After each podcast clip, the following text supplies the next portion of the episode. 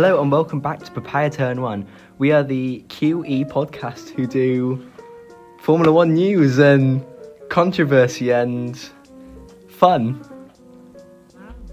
Um, we're here with a new co-host who is called Lewis. and yeah, welcome to the podcast, Lewis. Thank you. Um, I hear you're a Formula One fan. Yes, definitely. Who's your favourite driver? Um, my favourite driver would be Lando Norris from McLaren. Ian, who was yours again? Lando Norris. And who would yours be, Harry? Lando Norris. That's three votes out of three. He's won. Second. I want, I'm curious. Who's your second favourite driver? Second favourite, um, that would be. I'd say Hamilton. Hamilton. That's that's always a safe choice, isn't it? Um, who was yours, Ian? Again. Probably either Pierre Gasly or Lewis Hamilton. I'll take Gasly. I'll take Gasly. There. I'll take Gasly. I'm mine's second Gasly as well. So it's going well. Okay. Third. This is going to take up five minutes of the podcast right? itself. Who's yours? Third favourite, um, Daniel Ricciardo. Uh, that's always a safe choice. Solid choice. Yeah. Yeah. Australian. Yeah. Oscar Piastri should have got the seat out Al, uh, Alfa Romeo, but Guan Yu will get it next season. If you didn't see that in our la- if you didn't see our last podcast, go check it out because please just do it. Go check them all out, all of them. Yeah. Watch I- them if you- multiple times. Yeah, please, we need it. Who's your third favourite? Uh, you said Gasly Lewis, didn't you? Yeah. What- To be honest, I don't really like Gas. I no, I love Gasly. Not gonna feel like that. George, George, George is definitely out there for me. Anyway, so let's now that we've got some exciting news out of the way, let's get into some more exciting news with episode four.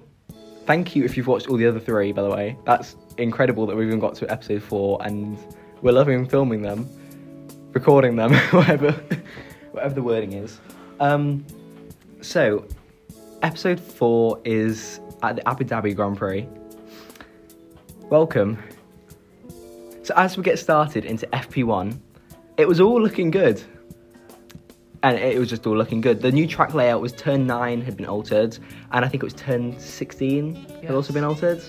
So it was a nice new track layout, uh, layout and it worked slightly better because Abu Dhabi never really had many chances for overtaking until unless you're Max and Lewis on the final lap. That that we'll get to that in a minute though. FP2 was good. Did we have any spinners in FP2? I don't think we did this time, did we?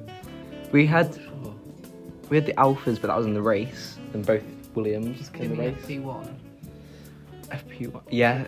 At the end of FP2, Kimi had a crash Yeah, because he hit the barriers Yeah, he did. in the same place which Latifi hit the barriers in the race. We'll leave that for a second. We get into qualifying because FP3 was just FP3 because there's a lot to talk about now. Um, qualifying was really good except for Max decided to start on the softs. So that meant in Q2 he decided to run his lap time on the on the soft tires, which usually the faster cars don't tend to do because they don't need to. They can run it on the mediums, which means they get start the race on a, on tire which will last them slightly longer, so they don't have to pit as early. So they can build up a gap between the other drivers. That's the aim for the long for the well the good top teams. However, Max tried something different, which if Latifi hadn't crashed in the final corner of the race, it would have worked out for Mercedes, which is insane to think. Um, how do you think the race went? I'll qualify. We'll stay with qualifying for the minute. We'll stay with qualifying. It was quite interesting to say, the very least. I say that a lot, but very interesting. because as you said, Verstappen started on the soft tyres, and the soft tyres, as the name implies, they're rather soft. they're not as durable as the other hard compounds, but you do get more speed, which for Red Bull would have been critical here. Yeah, that was one thing that I found interesting though, is that the hard tire at this racetrack would have actually been a soft tire at another track because of the different compounds. Because I think it was C1 was the softest, which is the softest you can physically get. Or was it C? Oh, C5. C5. So not the softest you can physically get, but it's getting down to that level where you can't really have. It depends on the track, obviously, comparing comparing the levels. Um, how do you think qualifying went? Um, well, qualifying it was interesting. I say interesting as well. Um, we saw Max on the softs, and that kind of threw me to a decision. Like, is that a good race tyre. Obviously, If I had the start, it would have been yeah, it would have been a good tyre, tyre, yeah. but uh, as we saw in the pit stops with Lewis and Max, it well, they stopped pretty much nearly the same laps. yeah. So it didn't actually help out in the long run. No. Um, as we get on to the race, I'm just gonna build up a scene for you here. Crowds roaring. There's an orange section. There's a Lewis section. There's a Lando Norris section, which just includes Rhea and all of his quadrant friends. There's the Kimi section. That was surprisingly quiet. Did you know? For his final race in F1, Yeah. He couldn't ask for anything more. Um, we'll leave him alone. No, I love the I love the livery which was on the Alphas where it was "We'll leave you alone now, Kimi," and then it was "Grazie di tutu, tutu toto." Don't know Spanish. That's Italian. That's Italian, yeah. so I don't know Italian, but we'll just leave it there because I don't know it. Anyway, race. I'll build the scene again. Crowds roaring, cars revving. Then they start the formation lap. um, do one lap of that around the track. Get back to the start position. Lewis had an amazing start. His start time was 0.29 seconds, which is insane. Max is 0.38. That's nearly a tenth slower. And he crawled off the line. Doesn't help that Red Bull in the last couple of races has just been crawling off the line, which has Yeah. given the advantage to the Mercedes. Which, when the start to the first corner is that short on a track like Abu Dhabi, you need to get going. Quickly, yeah. That's why Lewis got into the in front in the first couple of corners. In was it what turn was it? They got past that section. Turn six, I believe. We'll just go with turn six for the minute. Lewis was forced wide by Max. I'm going to say forced, but because the FIA didn't demand that Lewis give the time back, because he said that because they said that it had already given him back, which was fair in my sense. Because I felt if Max did something on later on in the race, they'd give it to Max just to make it more of a race rather than a penalty here, penalty there, penalty to everyone, to say the least. But I think I don't really know what happened in that race. We'll just say that Max has won the championship, Mercedes have won the constructors, and Carlos Sainz is on the podium again. But going into this race, it was dead even on points, and I think I don't think any of us knew what was really going to happen. And up until lap 53, everyone thought Lewis was going to win the championship and win his eighth, which would have been a record-breaking number and would have beaten Michael Schumacher's record of seven, which is insane. But things, I guess, don't always work out as people hope. Kind of felt too good to be true. It was it was going to happen, but then Latifi spun on the one of the penultimate corners of the late, of the racetrack, causing a yellow flag. I feel like a red flag should have been because Michael Masi said on the radio to Red Bull that he'd do one lap of racing at the end with Max on soft tires and Lewis on 40 lap old hards. If you don't know the difference, brand new softs is basically like you're going to stick to the track so well. 40 lap old hards means you're on a nice track. I mean, if Kimi was driving, he'd be able to drive it because he, he's used to ice. He's from Kimmy's. Kimi. Yeah. He doesn't care what tires he's on. Uh, when he was took his two years off, he did some rallying, which is And, insane. and NASCAR. Yeah, he's done so much. It's really incredible to see what the drivers have done, and it's sad to see some drivers leaving, such as Kimi Raikkonen and Antonio Giovinazzi. But this was their final race, and for Alfa Romeo, it just wasn't that final race they wanted. They had a double retirement in their final race. Not what you want ever. Williams also, with George's last race with Mercedes, had a double retirement. And then Sergio Perez on lap, I think it was 56, had a retirement, which I don't know why I did that because Red because Sergio seemed very surprised when Red Bull called him into the pits. They had a um, Yeah. failure of the um, like water and oil going into the engine. So it would have blown up. Yeah. Ice rink at least. no. Um, it's one of those things in racing. Um, however, I feel like if Mas- Michael Masi had wanted there to be proper racing and not just to give it to Red Bull, they should have red flagged, given them six laps of just running time for those two, which would have been amazing just to see those two run for so long. However, it just didn't work out because if, if Mercedes had pitted Hamilton, Max would have stayed out there, Max would have won. If they didn't, like they didn't, it would have meant that Max pitted and was on fresh tyres. It was it's a really hard one to play in Formula One because if it's if you do one option, the other team will do the other. You never know what's going to happen. And Hamilton would have been able to change his tyres as well. If there had been a red flag, which would have Yes. put soft soft, and it would have been maybe the best driver win at that point, and it would have been six laps of Sergio Perez and Hamilton, because that was amazing defending from Perez. It was. to quote Max, Checo is a legend. I know, like Alpine in Qatar asked Esteban to defend like a lion. Perez defended like a mammoth, if you want to compare it in size of things. That was incredible. To Um, give like an idea of how well he was defending, the gap between Lewis and Max at that point was seven seconds, and thanks to Perez, he managed to cut that down to just under half, one and a half seconds, I think it was. Yeah, because Max was just out of DRS. Yeah, it was. It was incredible.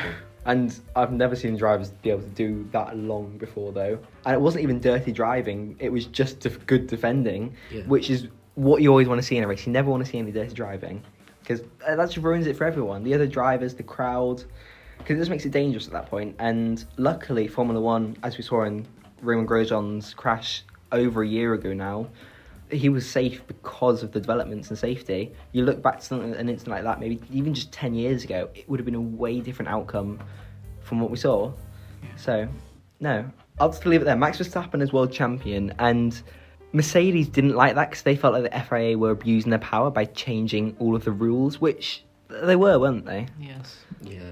So it's a it's a tough one. I'll lead on to you now, so you can carry it on with the FIA. So, people are saying that the FA have broken their own sporting code, which, in fairness, they have, because the rules stipulate that the race director can say when the safety car goes out, but they can't. They don't have no authority over the withdrawal of the safety car. That's supposed to be entirely up to the stewards. However, Michael Masi decided to take it upon himself to basically say certain cars who were lapped could overtake the safety car, meaning Lewis and Max were essentially head to head. Um, did you see that. Mercedes was trying to say that Max overtook him in the safety car because he went alongside him? I have to say, I'm a Max fan. No, I'm not a Max fan. I am not a Max fan. Sorry, Max. I, am not a fan of either of the drivers. I'm, to be honest, when they're going out the top together, it's just lovely to see great racing. I am a Max fan. I'm a Lewis fan. I'm, it's like one of those things you don't know who you want to win. I've just realised that Dylan's going to be listening to this and he's going to have heard me say I'm a Max fan. I'm not a Max fan to you, Dylan. It's a tough one.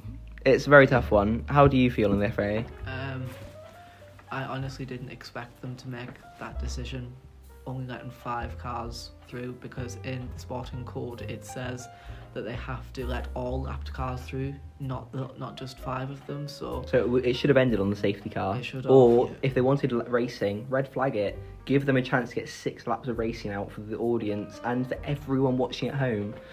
That's what you want. You want a good race like that. It just Yeah. didn't happen though.